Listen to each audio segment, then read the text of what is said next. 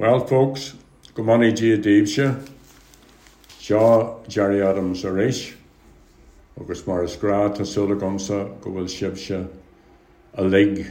go mai. So he, here we are, and we're into the uh, second part of the first month of the year 2023. And uh, regular listeners to this podcast will know that I have been for the last few months been revisiting many of the old words that used to be in common usage in times past. And my source for many of these was a copy of a book of Montiaghisms written by a man called William Lutton in 1923. And the title of the book comes from a district close to Lurgan, the Montiaghs where Lutton picked up many of the Ulster dialect words. And he wasn't alone in this. Other writers of the period, especially Francis Joseph Bigger, also had an interest in and made use of words that today are no longer used. So I thought, and I said this a month ago, that uh, I would I would tell you a wee bit about Francis Joseph Bigger. And why he came into my head was the the book of uh, Montiaghisms, which was first published 100 years ago, was edited by Francis Joseph Bigger. And the actual copy that I have was reprinted by the Linen Hall Library in Belfast in 1976. So, who was Francis Joseph Bigger? Well, he was centrally involved in many of the events that shaped Ireland at the turn of the last century. He was from a Presbyterian family in Mallusk. He was a lawyer, a Gaeilgeoir, a historian, a folklorist, an archaeologist, a naturist, a gardener, a beekeeper, and a conservationist. And he was also a close friend of many of those who, through the Irish Republican Brotherhood, planned and participated in the 1916 Rising and events after that. For example, he was a friend of Bulmer Hobson, who founded the Fianna Éireann in Belfast with Countess Markievicz, and he was a friend with Padraig Pearse and other leading Republicans of that time, especially Roger Casement, who stayed frequently at Ard Righ, which was Bigger's home on the Antrim Road in North Belfast. He was born in Little Donegal Street, which runs from Carrickhill down to Library Street and on to Royal Avenue in Belfast. He was born on the 17th of July 1863. He wrote a number of books, hundreds of articles on Irish history and archaeology, as well as contributing to local newspapers. And when he joined the Gaelic League in 1890s, he came to know Douglas Hyde and Eoin MacNeill. And in the late 19th and early 20th century, the enormous impact of the Great Hunger and Gorta Mór, the decimation of the Irish language and culture, urban migration from rural areas to Belfast and Dublin, and the economic difficulties facing rural communities were all causing huge problems across Ireland. And Bigger believed that the revival of the language of our uh, Changadukish and of our culture was important to meet these challenges. In 1898, he was pivotal in organising the centenary celebrations of the 1798 rebellion. And he went on to organise pageants and ceilidhs and fashion. And prominent among these was the creation of Feis na nGleann in the Glens of Antrim. That Feis still goes on and is hugely popular to this day. And Bigger was a regular visitor to the Glens. He was very taken by its poetry, by its song, by dance, craft, and hurling. And along with others in 1904, he helped found the Feis. And he believed that the preservation and promotion of all of these elements of our national character would help encourage our sense of national identity. Among his other many accomplishments, was the founding of the Irish Folk Song Society, the Ulster Public House Association, the Ulster Literary Theatre, and the Irish Harp Festival in 1903. He, he tried and succeeded in identifying the graves of Robert Emmet and Henry Joy McCracken. He was among those who placed, uh, or at least he sought to identify them, he was among those who placed a huge granite boulder above what is believed to be the grave of St. Patrick and Downpatrick. And he helped many musicians with their careers, among them Francie McPeake, the Da McPeake, uh, Uilleann Piper. He, he actually gave him a, a set of pipes.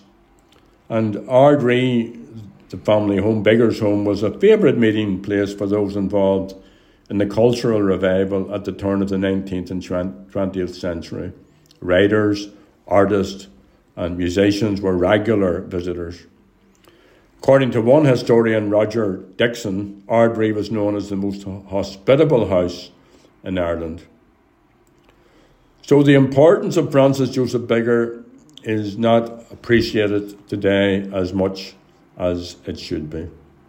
So I want to commend him and his memory, and I'm very pleased to have this opportunity to remind listeners of this influential Belfast man. And I, have often wondered how he and other progressives from northern Protestant stock survived the partition of Ireland and the calamities which followed it. And Bigger himself died in 1926, not long after partition. Another more recent event, uh, and I considered ignoring it, and that was the British government's exclusion of the president of Sinn Féin, Mary Lou McDonald, from the recent talks. And then I thought, why, why should I ignore it? Stupidity of this needs highlighted, stupidity of this kind needs highlighted. And for me, it proves once again what Democrats here are up against. Now, uh, I could analyse the statements from the current British Secretary of State and the Foreign Minister with the wonderfully inaccurate surname, but I let you do that yourselves if that's your want. Suffice to say that every statement was even stupider than the one which preceded it. Every statement from the British ministers. So I don't intend to take us through all that he said, she said, except to say that Mary Lou spelt out the democratic position in her usual articulate way, and Leo Varadkar sounded as weak as water with his, I hope this is a one off and it doesn't represent a change of policy. Ach, Taoiseach, surely you can do better than that. That's exactly what you should not be saying. Hope shouldn't come into it. The fact is that the British government dictating who should represent a political party, any political party, means there's no hope of inclusive talks. And the Taoiseach needs to make that clear to the British PM. So, what does this recent stupidity mean? It means that this is the mindset of this British government it decided who could attend talks because it thinks it can do this. Proof again that it's against the Good Friday Agreement, that there's no real investment in it, and evidence that the Tories have no notion of delivering on their obligations under the agreement in a positive and good faith way. And that's the reality which all Democrats, including An Taoiseach, have to face up to.